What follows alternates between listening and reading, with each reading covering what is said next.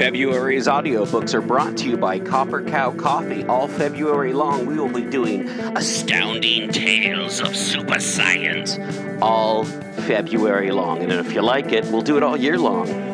I hope you enjoy this. I hope you have a great February. And if you're listening to this in the future, I hope you had a great February. All right. Here we go. Astounding Stories, Copper Cow Coffee, link in the show notes. Astounding Stories, January 1930. The Stolen Mind by M. L. Staley. What caused you to answer our advertisement?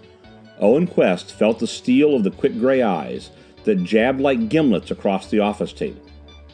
Why does any man apply for a job? he bristled. Keene Clayson gave an impatient smile.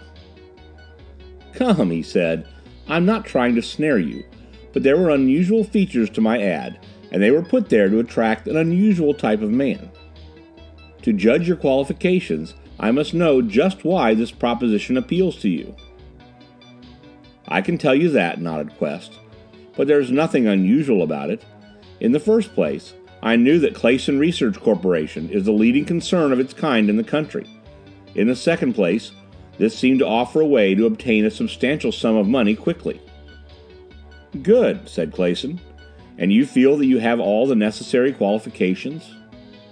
Decidedly. I am 24 years old, athletic, and of an earnest and determined nature. Moreover, I have no family ties, and I am willing to run any reasonable risk in order to improve the condition of my fellow men. Clayson smiled his approval. You say you need money. How much immediately? Quest was unprepared for the question. A thousand dollars, he ventured.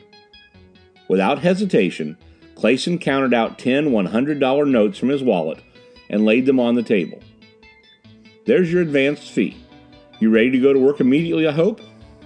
Certainly, stammered Quest. Stunned by the swiftness of the transaction, he sat staring at the money that lay untouched before him. To accept it would be like signing an unread contract, but he had asked for it. To refuse it was impossible. Even to delay about picking it up might arouse Clayson's suspicion. Already the latter had turned away and was opening the door of a steel cabinet. Quest had one second in which to reach a decision. He crammed the currency into his pocket.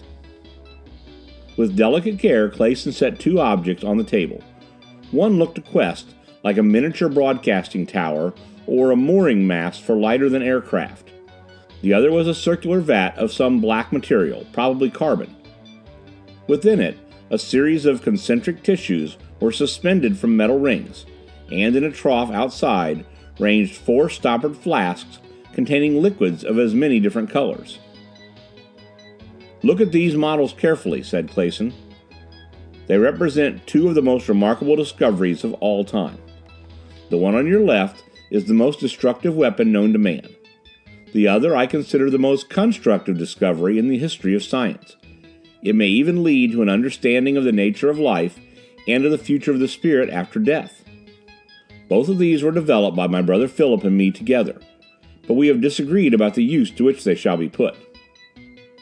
Philip, the inventor dropped his voice to a whisper, wants to sell the secret of the death projector, the tower there, as an instrument of war. If I should permit him to do that, it might lead to the destruction of whole nations. How? demanded Quest. I've heard of a device called the Death Ray. Is this it? No, no, said Clayson contemptuously. Even in a perfected state, the ray would be a child's toy compared to the projector.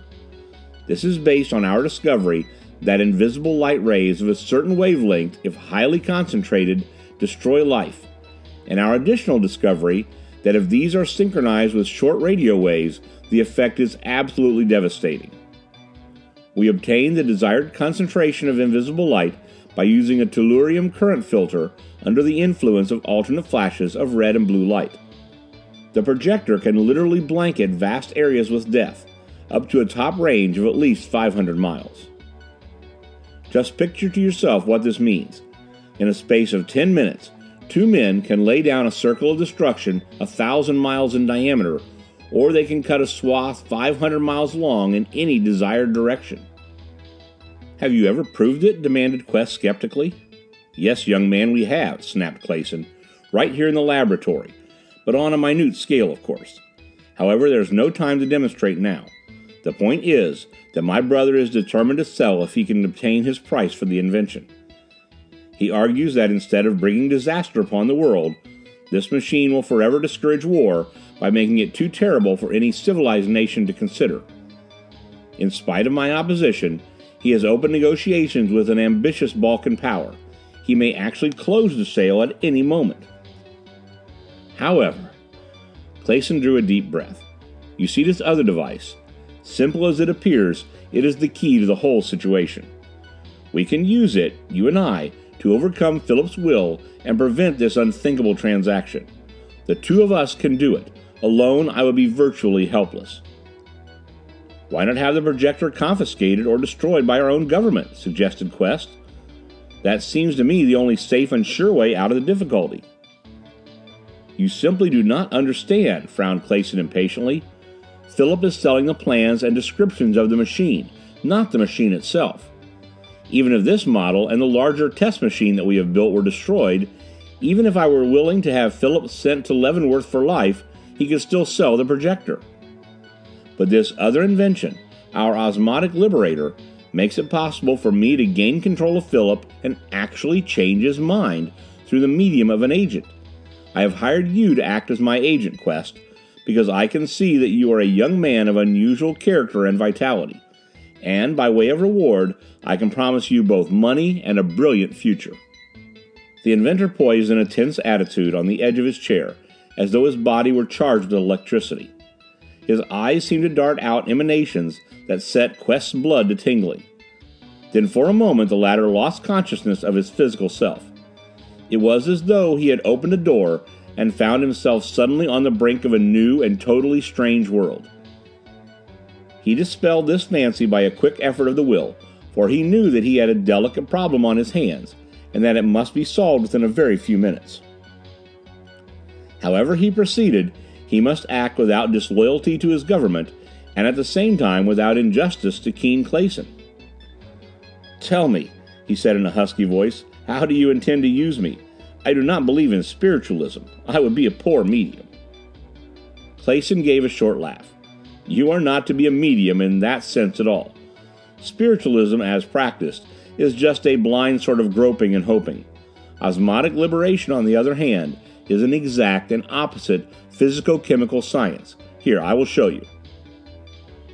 In the outer cell of the Liberator, he emptied the purple vial, and so on to the innermost, which he filled with a golden green liquid like old chartreuse. The separating membranes, you understand, are permeable by these complicated solutions.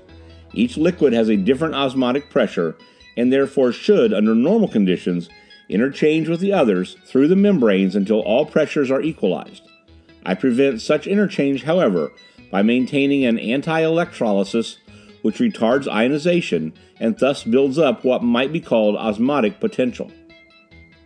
Now if an agent, yourself for instance, submerges himself in the central cell, at the same time maintaining a physical contact with his control at the surface of the liquid, and if then the osmotic potential is suddenly released by throwing the electrolytic switch, the host of ions thus turned loose in the outer compartments make one grand rush for the central solution which contains the cathode. Under these conditions, your body becomes a sort of sixth cell, and your skin another membrane in the series. Properly speaking, however, you are not a part of the electrolytic circuit, but are merely present in the action. Your body acts as a catalyzer, hastening the chemical action without itself being affected in any way. Physically, you undergo no change whatever, but in some strange way which is, like life, beyond analysis, your mind flows out into the solution while your unaltered body remains at the bottom of the tank in a state of suspended animation. If no control is present, all that is needed to return your mind into your body is a throw of the electrolytic switch back to negative, whereupon you emerge from the tank exactly as you entered it. But with your control present and in contact with your submerged body, your mind, instead of remaining suspended in the solution, flows instantly into his body and resides there subject to his will. This cannot be done, however, unless the wills of control and agent have first been brought into accord. To accomplish that, we clasp hands, Quest grasps Clayson's extended hand, and look steadily into each other's eyes. Now, it is well known that the vibrations of an individual's will are as distinctive as the swirls of his fingerprints. What is not so well known is that the frequency of vibration in one person can be brought into accord with that in another. You consciously retract your will by concentrating your mind upon the thing which you know I wish to accomplish. Gradually, while we continue in this position, your vibrations speed up or slow down until they acquire exactly the same frequency as my own. We are then in accord, and when your mind is liberated in the tank, it is in a state which admits absorption into my body. And it is subject to my will because you have purposely attuned it to my peculiar frequency. Immediately after the transfer, there will be a brief conflict due to the instinctive desire of your will to obtain the ascendancy.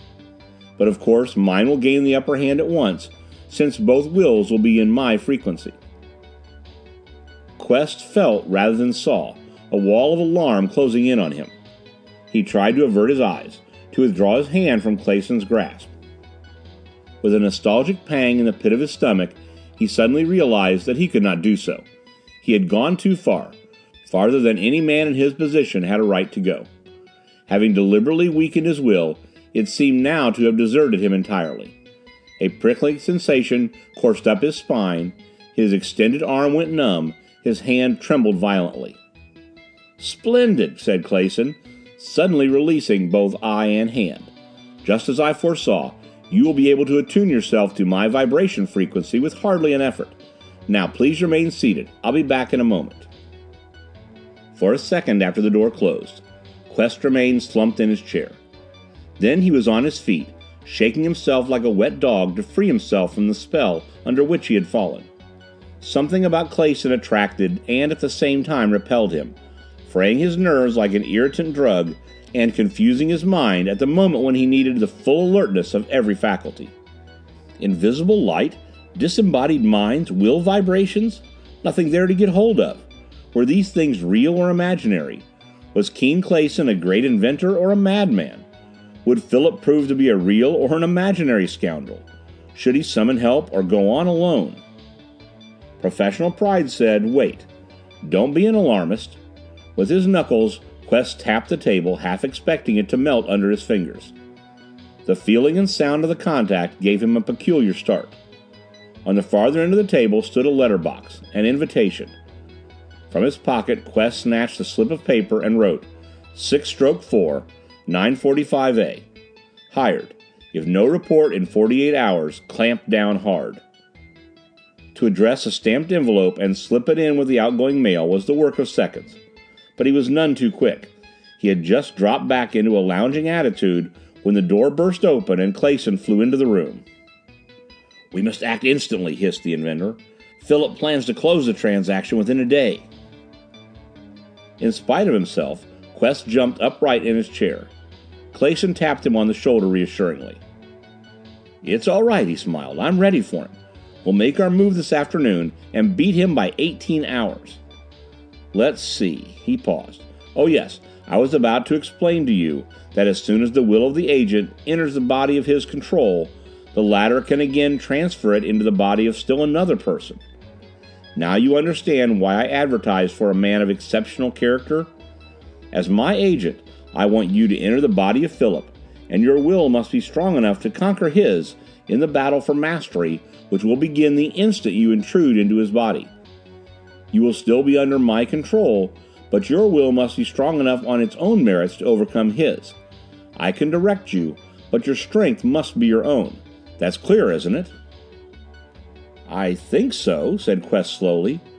But what becomes of me after you have frustrated Philip's plot? That's the easy part of the process, smiled Clayson, but naturally you feel some anxiety about it.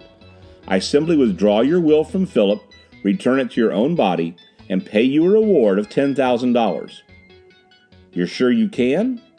Perfectly. I have merely to touch Philip's hand to recapture your will. Then I immerse myself in the tank with a switch at plus. The osmotic action will extract both wills momentarily from my body. but the presence of two bodies and two wills in the solution together forces a balance, and each will seeks out and enters its own body. Then you and I climb out of the tank exactly as we are this minute. If it weren't for my belief that anything is possible, Quest shook his head. I'd say that your claims for this invention were ridiculous. And you couldn't be blamed, admitted Clayson readily. This toy of a model is hardly convincing. But come along with me, and I'll show you how the Liberator looks in actual operation. The office rug concealed a trap door which gave upon a spiral stair. Below, Clayson unlocked another door and led the way through a narrow and tremendously long passage lighted at intervals by small electric bulbs. Presently, another door yielded to the inventor's deft touch and closed behind them with a portentous chug. Here the darkness was so utter and intense that Quest imagined he could feel the weight of it on his shoulders. From the slope of the passageway and the muffled beat of machinery that had come to his ears on the way along, he guessed that he was below ground in some chamber at the rear of the factory. He gave a low exclamation as Clayson switched on the top light. No wonder the darkness had seemed of an almost supernatural quality. Even the hard white glare of the daylight arc was grisly. Its rays rebounded from the liquids of the great circular tank in a blinding dazzle of color, while the dull black walls and ceiling were so perfectly absorptive that beyond arm's length they became to all effects invisible. Even the ledge on which he stood, the shoulder of the vat, gave Quest the feeling that to move would be to step off into a bottomless pit. But Clayson took his attention at once, pointing here and there in his quick, nervous way to indicate how faithfully the Liberator had been reproduced from the model. In all respects, the arrangements were the same, with the addition that here a long plank, like a springboard, extended out from a wall mount as far as the central compartment of the tank, and that from its end a narrow ladder hung down to the surface of the chartreuse liquid. A double throw switch fixed to the wall above the base of the plank was evidently the source of the electrolytic control. When you throw the switch to plus, said Clayson, pointing to the chalk marked sign above, you produce the violent electrolytic action needed to bring about a liberation. All the rest of the time, it should be closed at minus in order to maintain the anti action which I explained to you. Now let's rehearse, so that when the time for the real performance arrives, we can be sure of running it off without a hitch. All right, sir, nodded Quest, so dazed by the glittering light that he was hardly conscious of what he said. First, said Clayson, running lightly up the steps to the plank, you walk out to the end like this and start down the ladder. Then you lower yourself into the tank. The liquid is at body temperature. It's neither strongly acid nor caustic. It will cause you no injury or discomfort whatever. Meanwhile, I keep in contact with your hand until the instant that you become submerged. Now your mind is in me, see? Ready for transfer into Philip, where it will act as my agent. That's how simple it is. Come on up and we'll go through the motions. Quest experienced a shiver as he mounted the bridge. Annoyed with himself, he shrugged the feeling off. There was no risk here. Moreover, it was part of his daily work to take chances. He had done so a hundred times without hesitation.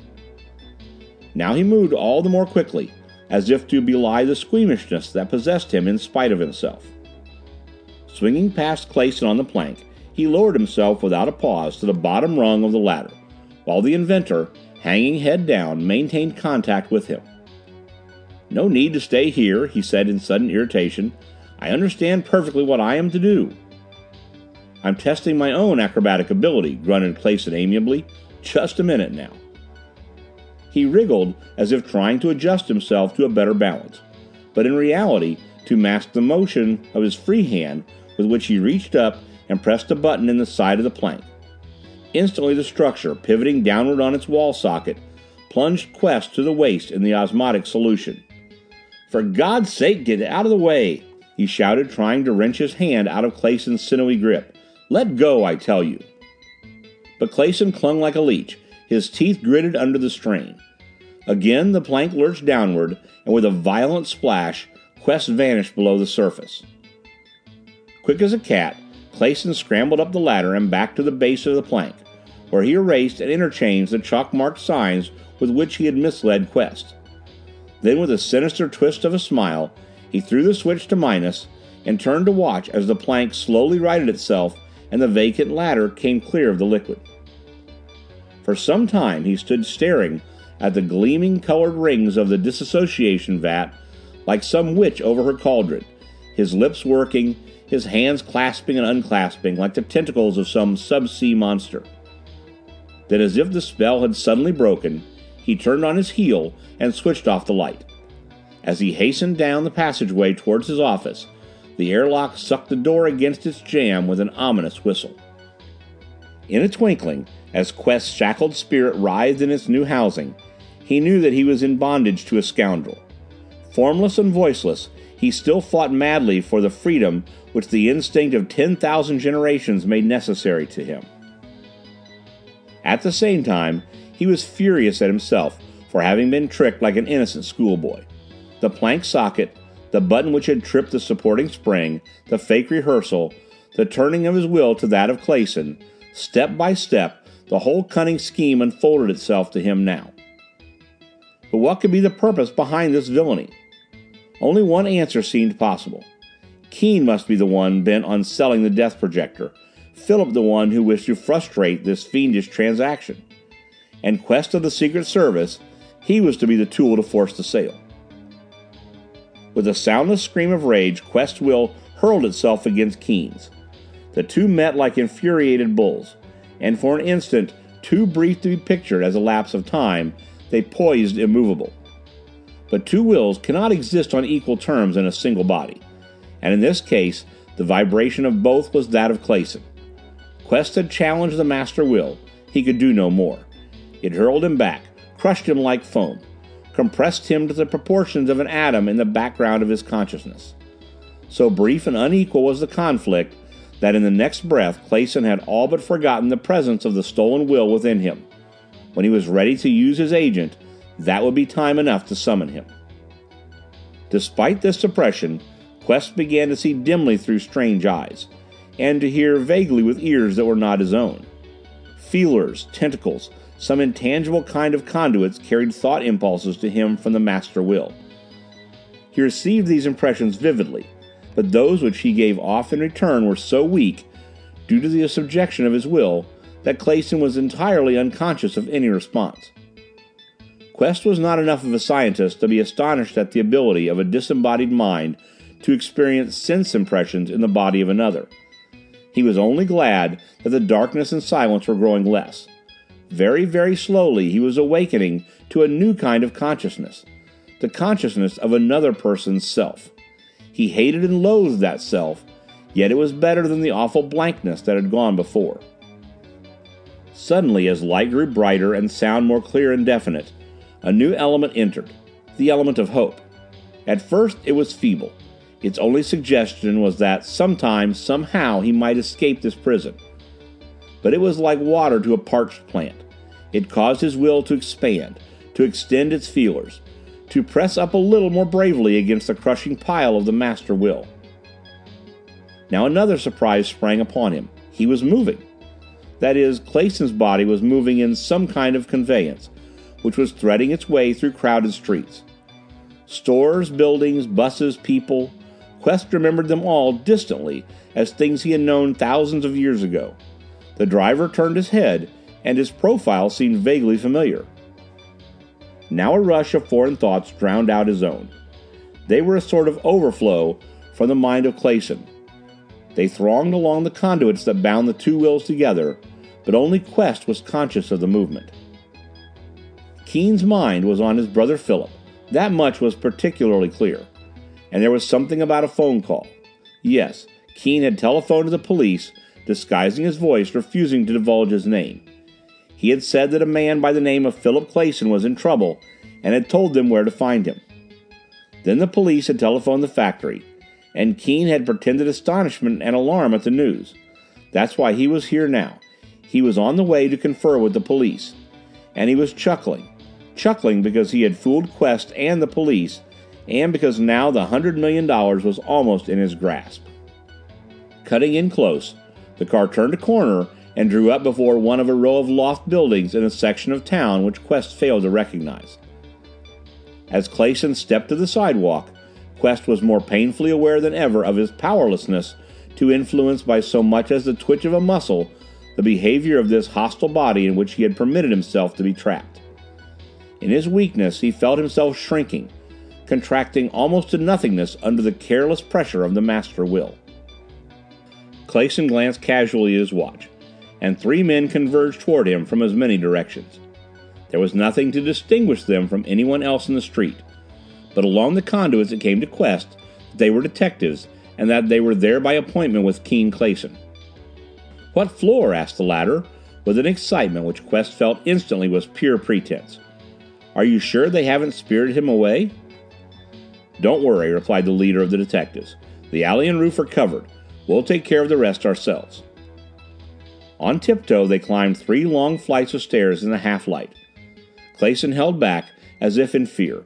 He was a good actor, and Quest felt the shrinking and hesitation of his body as he crouched and slunk along in the wake of the detectives, pretending terror at what was about to happen, though he knew, and Quest knew he knew, that there would be no resistance up there, that Philip would be found alone exactly as he had been left by Keene's hired thugs. On the top landing, Burke, the leader, paused to count the doors from front to rear. This is it, he whispered to the bull necked fellow just behind him. The other nodded and crouched back against the opposite wall while his companions placed themselves in position to cross fire into the room the moment the door gave way. Quest longed for the power to kick his hypocrite of a master as he still held back, cowering on the stairs, playing his fake to the limit. Then the door flew in with a splintering shriek under the charge of the human battering ram, and across it hurtled the other two detectives in a cloud of ancient dust. Here he is! someone shouted. Phil! Phil! Keene Clayson's voice fairly quavered with sham emotion as he ran into the room and threw himself at the man tightly bound to an upholstered chair, which in turn was wedged in among other articles of stored furniture. But Philip was too securely gagged to reply, and as Burke slashed the ropes from across his chest, he dropped forward in a state of collapse. Stretched on a couch, he soon gave signs of response as a brisk massage began to restore the circulation to his cramped limbs. Suddenly he sat up and thrust his rescuers aside. What time is it? he demanded with an air of alarm. One o'clock, replied Keene before anyone else could answer, patting his brother affectionately on the shoulder, while within him Quest writhed with indignation. By Jove, Phil, it's wonderful that we got to you in time. Really, how you're not injured? No, grunted Philip, just lamed up. I'll be as fit as ever by tomorrow. If you feel equal to it, suggested Burke, I wish you'd tell me briefly how you arrived here. Do you know the motive behind this affair? Did you recognize any of the body snatchers? Philip frowned and shook his head. Yesterday noon, he said slowly, I took the eight passenger airline express to Cleveland on business. There were three other passengers in the cabin two men and a woman. Right away, I got out a correspondence file and was running over some letters. The next thing I knew, I was approaching the ground in the strangest state of mind I ever experienced. My head was splitting, and everything looked unreal to me. Seemed as if I was coming down on some new planet. You mean the ship was gliding down to land? No, no, I was dangling from a parachute. By the way, where am I now? In a Munson Avenue loft. In Chicago? Burke nodded. I guessed as much, frowned Philip. You see, I came down in a field, and then before I could free myself from my trappings, I was pounced on, trussed up and blindfolded by a gang of men. I knew they had taken me a long distance by automobile, but I saw nothing more until they tore the blindfold from my eyes when they left me here. And they were all strangers to you? Yes, those that I saw. Isn't this enough for just now, Burke? interrupted Keene, and Quest received an impression of uneasiness that was not apparent in the inventor's tone. After a good rest, he's sure to recall things that escape him now. Just one minute, nodded the detective, turning back to Philip. Can you think of no plausible reason for this attack? Is there no one who might possibly benefit by putting you temporarily out of the way? Philip gave a frightened start. Then he was on his feet, clutching at his brother's arm. Keene, he pleaded. Keene, what's happened? I know, I know, it's the projector. Water! roared Keene, and Quest felt the panic that coursed through him as he tried to drown out his brother. Somebody bring water, he needs it! At the same time, he snatched up Philip's hand in a grip of steel. Instantly, the latter's wild eyes became calm, the flush passed from his relaxing face, and he slumped down weakly on the couch. In that fleeting moment, Quest surged into the body of Philip and confronted his will with a fierce and triumphant ardor. For now his will would have command of a body with which to fight his fiend of a control. With a sensation of contempt, he met Philip's resistance and buffeted him ruthlessly backwards, crushed down and compressed his feebly struggling will. And as Philip yielded, Quest felt his own will expanding to normal, taking possession of the borrowed body with a hungry greed, and flashing from its faded eyes the spark of youth. Burke stared in amazement at the kaleidoscopic rapidity of the changes in the rescued man's expression. Strange lights and shadows continued to flit across Philip's face as Quest's invasion of him proceeded, but with a diminishing frequency which soon assured Keene that his agent was tightening his command. The younger of Burke's aides stood fascinated, his mouth agape. The other spoke guardedly to his superior. Dope, eh? Nah, replied Burke, shrugging himself out of his trance. Shock. The actual duration of the conflict in Philip was something less than three seconds. It would have been more brief if Quest had exerted himself to the utmost but his sensations as he first surged into this new habitat under Keene's propulsion were so weird and unearthly that for the moment he was lost in the wonder of the experience. For that short time, therefore, Philip was able to fight back against the onrush of the invading will. In the next second, Quest became conscious of the resistance. Urged on by his control, he must push Philip back and quell him. But his sympathy for his opponent and his hatred of Keene roused him to sudden revolt. He wanted to disobey the master will, retreat, leaving Philip in command of himself. But he could only go on, unwillingly thrusting back Philip's will despite the indescribable torment and confusion in his own. Then, with the feeling that he was ten times worse than the most inhuman ghoul, he took full possession of his borrowed body. I'll take him home now, said Keene composedly to Burke. As you see, he needs a little extra sleep. Meanwhile, if you have any occasion to call me, I will be at the factory. To the youthful mind of the agent, used to the lightness of an athletic physique, the body in which it moved down the stairs to the limousine seemed strangely heavy and awkward. I'm badly done up, Keene, he said with Philip's lips as the car got under way. Bah, snorted Keene, you've had a scare, that's all. Go to bed when you get home and sleep till nine this evening. At ten, a man named Dr. Nukharin will call for you. He will drive you to a garage, leave the car, and transfer to another one a few blocks away. Out near Marbleton, you will find an airplane staked in an open field. Nukharin is a capable pilot.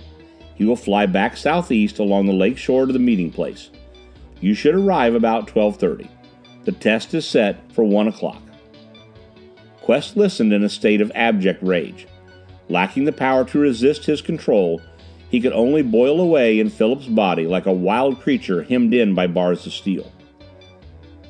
Bring with you, continued Keene venomously, the set of papers that you took from the safe in my office.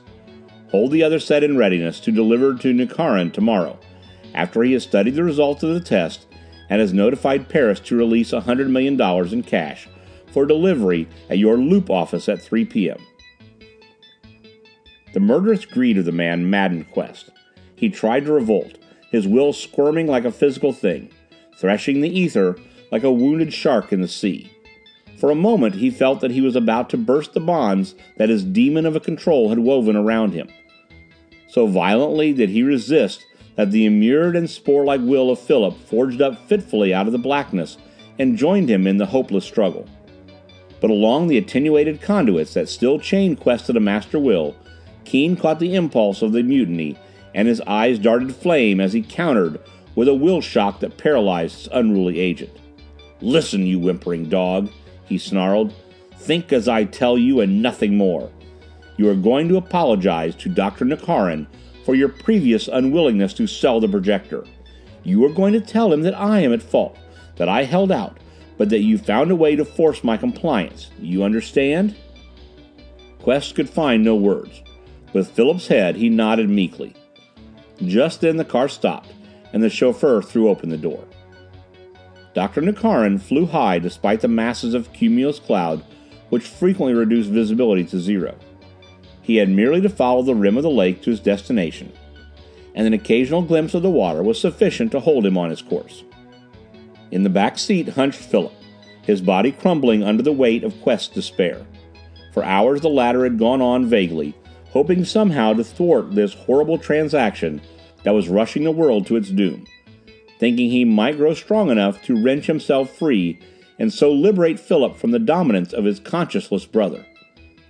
Even though such a move should leave his own will forever separate from his body, he was ready and anxious to make the sacrifice.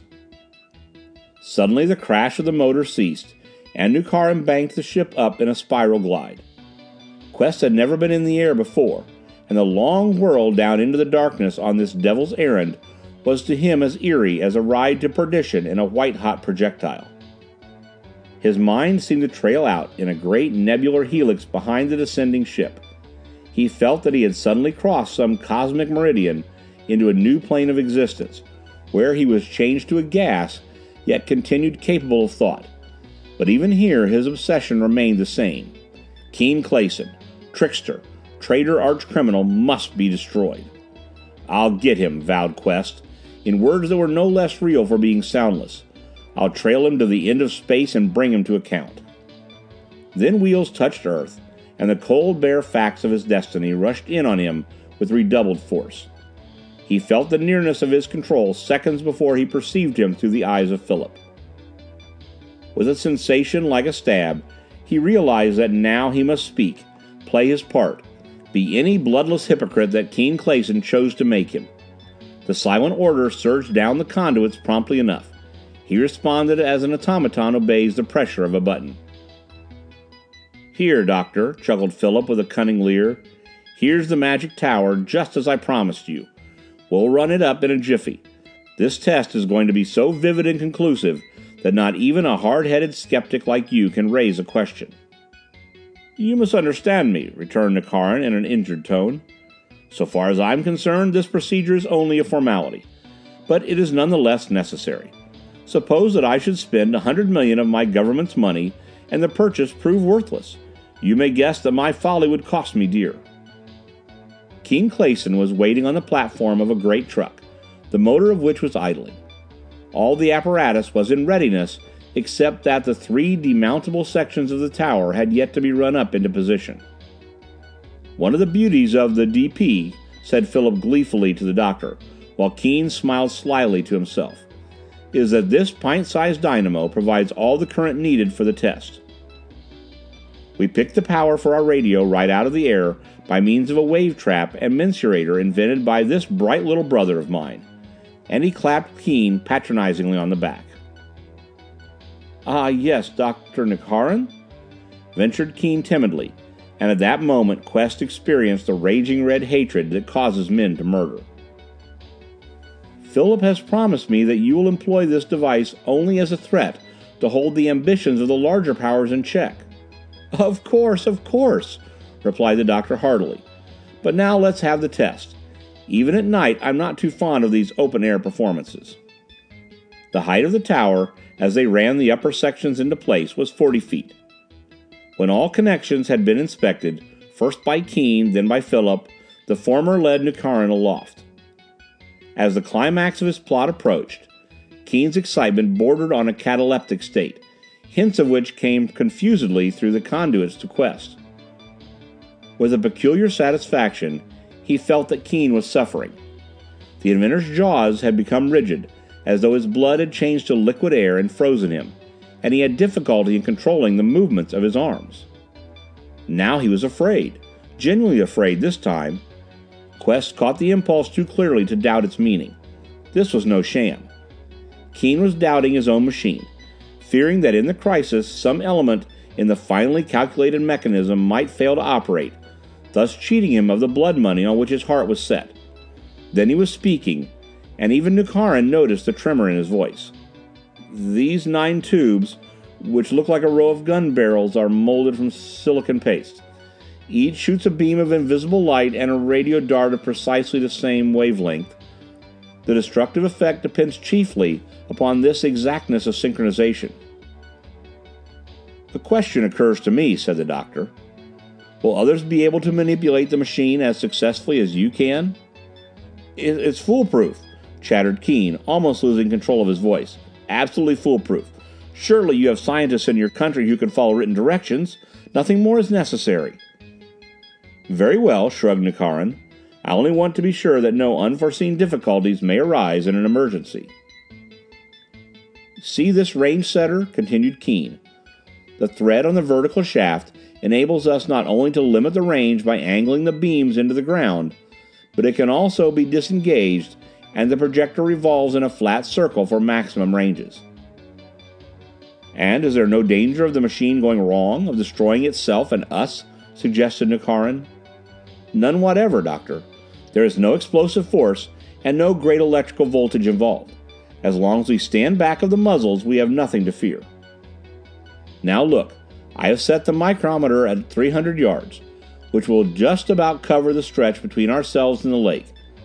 I will cut a swath for you, and every bush, every blade of grass, every insect in this swath will be withered to ash in the twinkling of an eye. The destruction will be absolute. Please proceed, said Nukharin grimly. Keene pulled a lever in its slot, then pressed it down into its lock as his projection battery swung lakeward at the desired angle.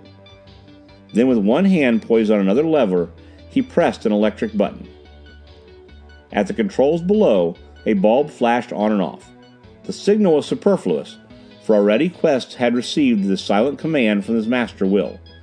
An icy dread fastened on him. He must obey the unspoken command. He had no will of his own with which to resist. The test would be a success, the projector would be sold, the world would be turned into a shambles. And he, Owen Quest, would be the destroyer, the murderer, the weak fool who made this horror possible. All this flashed through the agent's mind in the fraction of a second that it took him to extend Philip's hand, close the switch of the dynamo, and snap on the alternating lights in the housing over the tellurium filter. For an interminable five seconds he waited, in a ferment of revolt which the paralysis of his will made it impossible to put into action. Then again the command pulsed within him, the signal bulb flashed, and he reversed his motions of the moment before. Cold sweat cascaded down Philip's face as Quest felt the ladder vibrating under descending feet.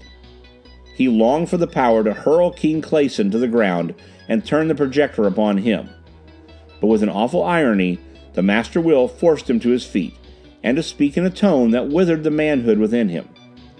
Come, said Philip, in a triumphant tone to Nukharin, and I will show you that Clayson inventions perform as well as they sound. Flashlight in hand, he started toward the lake with Nukharin and his brother close behind him. Twenty paces, and the long meadow grass suddenly vanished from beneath their feet. See that? whispered Philip excitedly, waving the light from side to side to show the forty foot swath that stretched away before them.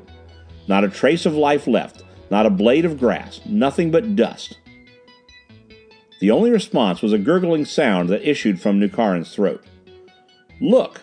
Quest formed the word with Philip's lips under the urge of the Master Will. Here was a tall bush. What do you see now? Just a teaspoonful of ash. When you examine the remains by daylight, you will find that even the root has disintegrated to a depth of two feet. Enough of this, croaked Nukharin in horror. The deal is closed. His face was convulsed with fear.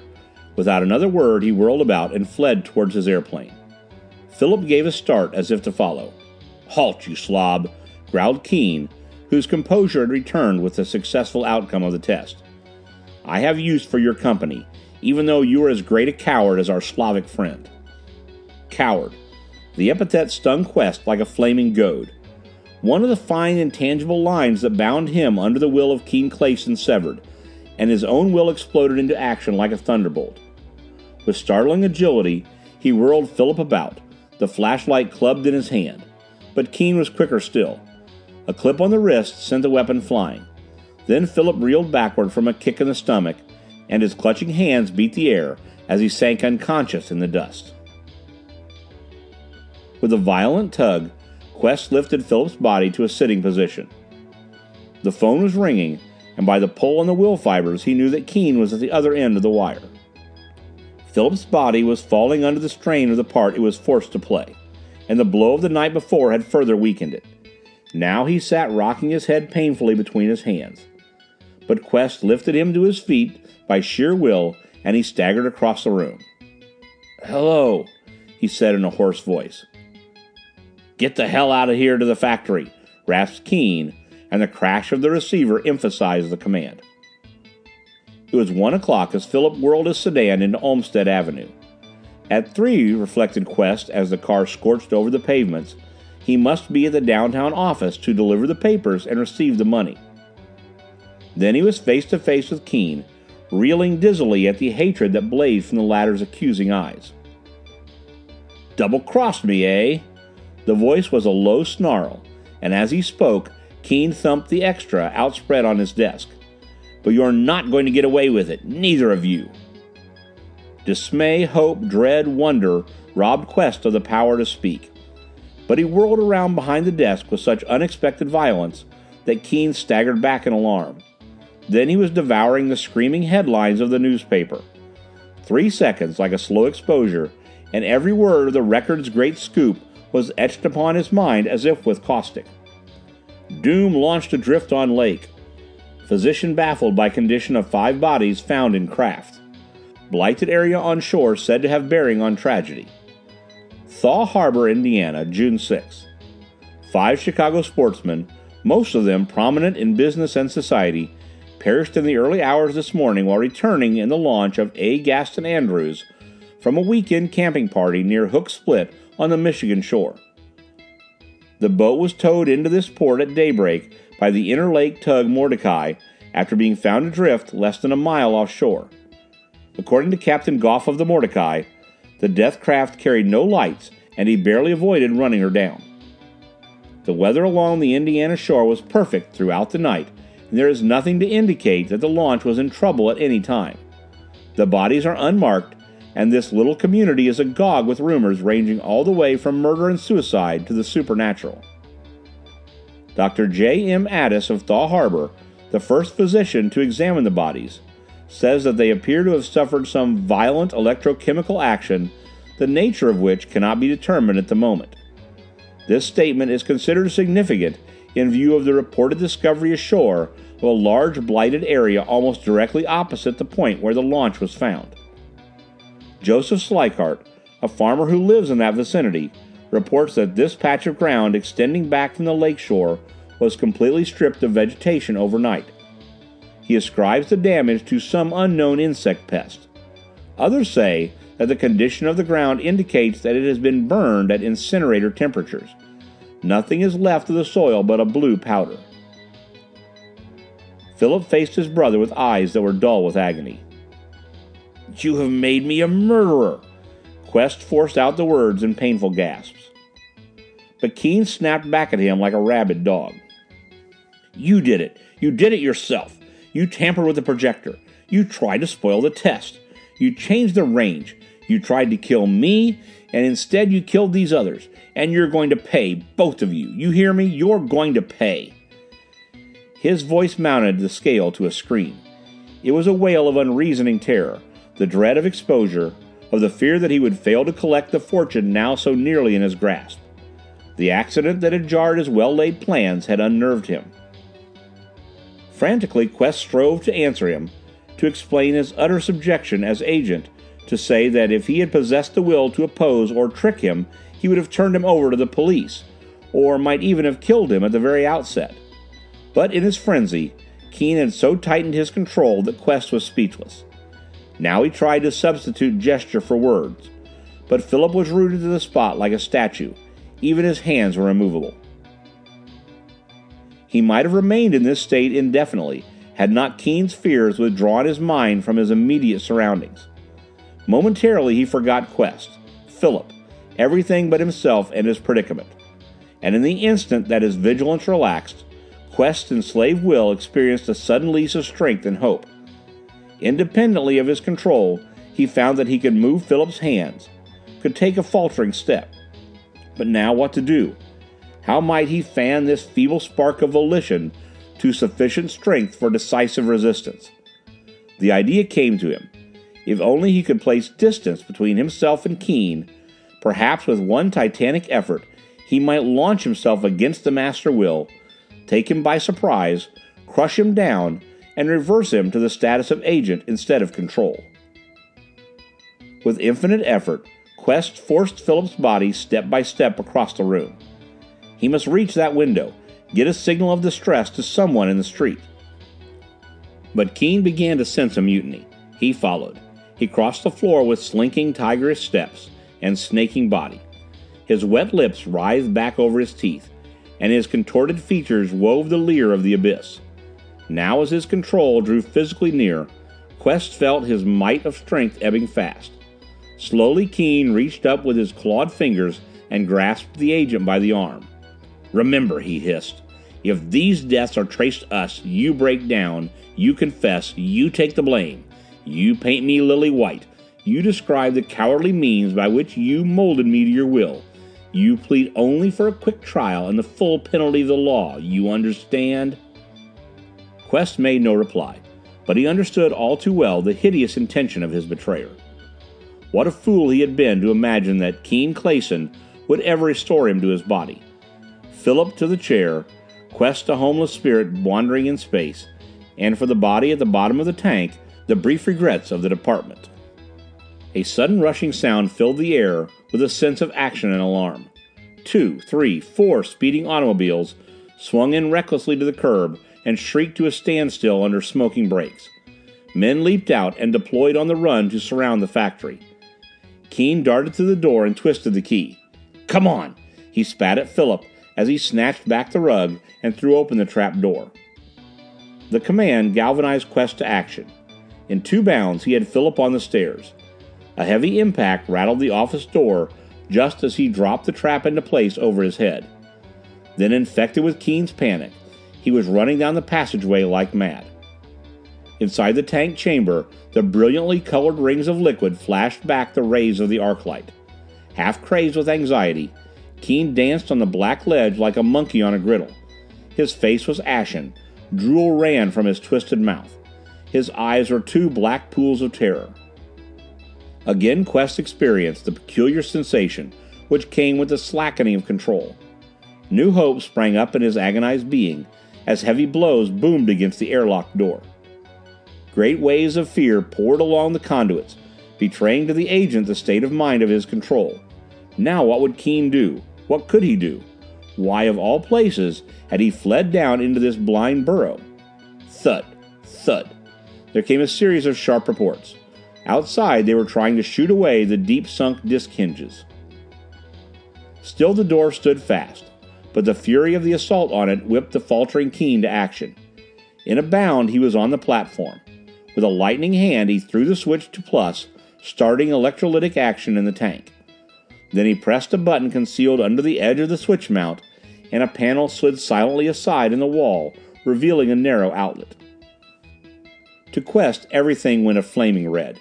He might have known that this fox would have something in reserve, a way of escape when danger threatened. But his control gave him no time for independent thought. He forced Quest to turn Philip's eyes up to his own. Without disconnecting that grip of his glittering eyes, Keene leapt back to the ledge. Quest felt the silent order. Get up on the plank. Dive into the tank. Get back into your own body. Let Philip have his. Then come up, the two of you, and face the music. For I'll be gone, and your story will sound like the ravings of a maniac. Quest took an obedient step towards the platform, but at the same instant a tremendous crash shivered the door. It seemed to unnerve Keene Clayson. With a gasp, he sank down upon the steps, his body doubled in pain, his hand clutching at his heart. Another crash followed, and he shuddered and cried out. Instantly, Quest felt an expansion of the will. Keene's sudden physical weakness had loosened his control. Philip's lips worked painfully as Quest forced him to pause, to disobey the command of the Master Will. In a spasm of will, he fought to wrench himself free from the countless clinging tentacles of his control.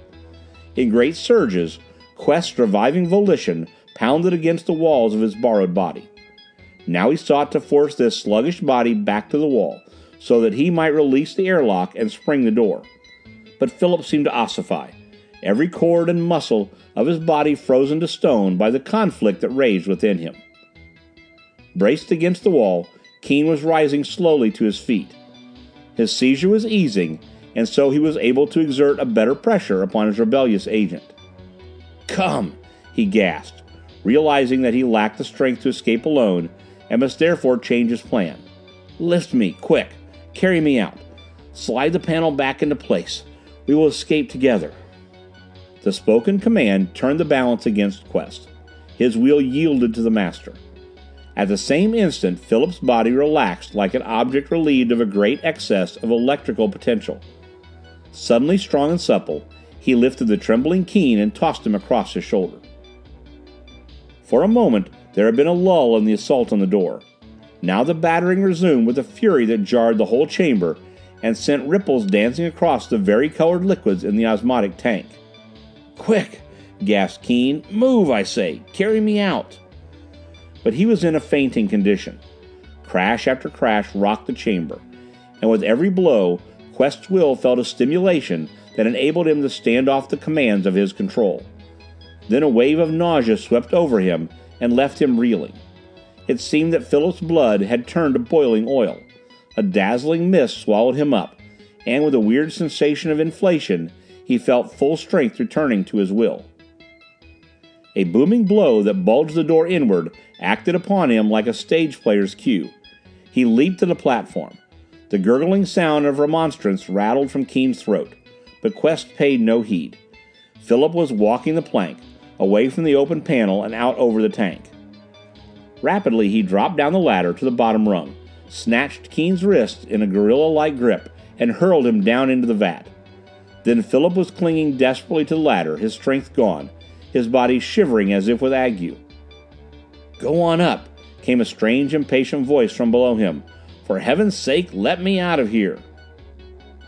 A downward glance, and with a shout of alarm, Philip was scrambling up the ladder, for there was a head down there, and a pair of naked shoulders, and the face of a man he had never seen before. Hand over hand, Quest followed. Philip had collapsed and lay prone on the plank. Quest lifted him to his feet and shook him anxiously. Philip, he urged. Philip, can you walk? The tattoo on the battered door helped to revive the older man. Quick, whispered Quest, kneading Philip's arms. There's barely an hour left. Get to your office, burn the papers, refuse the money, do you hear me? Philip nodded dazedly. Hurry, puffed Quest, thrusting him through the opening that Keener deserved for his own escape and sliding the panel back into place. Quest was himself now, young, strong, free. Instantly he threw the electrolytic switch to minus, for Keene had failed to emerge from the tank, and since he was submerged alone, he could not escape until electrolysis was halted. Just as Quest leaped from the platform to release the airlock, the door burst in, and three men with drawn guns rushed into the chamber. The leader stopped with a startled oath and stood blinking his unbelieving eyes. Quest was poised like a statue, his naked body gleaming unearthly white against the lustreless black of the wall. Quest came from the three in chorus. Then a rush of questions. What's the matter? What happened to you? Where are the Claysons? Quest turned toward the platform, expecting to see Keene. Something's wrong, he shouted. Quick, somebody get Philip. He's gone to his loop office. Keene Clayson's at the bottom of this tank. I'm not sure how this thing works, but Philip can get him out, I'm sure of it. Despite the confident predictions of both Quest and Philip Clayson, Osmotic Association failed to restore Keene to life, and at last a coroner ordered the removal of the body. The autopsy revealed heart disease as the cause of his death. For reasons best understood at Washington, the cause of the five launch deaths was withheld from the public. Quest's punishment for his part in the crime consisted of a promotion and a warm personal letter from the President of the United States. End of Chapter 10. Recording by Alan Winterroud. Audio.boomcoach.com.